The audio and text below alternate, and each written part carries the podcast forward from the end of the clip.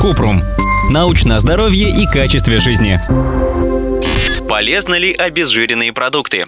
Обезжиренными считаются продукты, где содержание жира не превышает 0,5 грамм на 100 грамм или миллилитров продукта. Не стоит считать обезжиренные продукты более полезными. Часто производители заменяют жир в продукте сахаром, рафинированными злаками и крахмалом.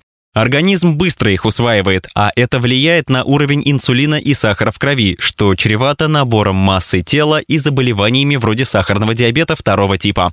Обезжиренный продукт часто имеет ту же калорийность, что и обычный, потому что в нем содержится сахар и крахмал. Жиры – неотъемлемая часть здорового питания. Исследования показывают, что вместо того, чтобы сокращать общий процент жира в рационе, важнее следить за типом потребляемых жиров.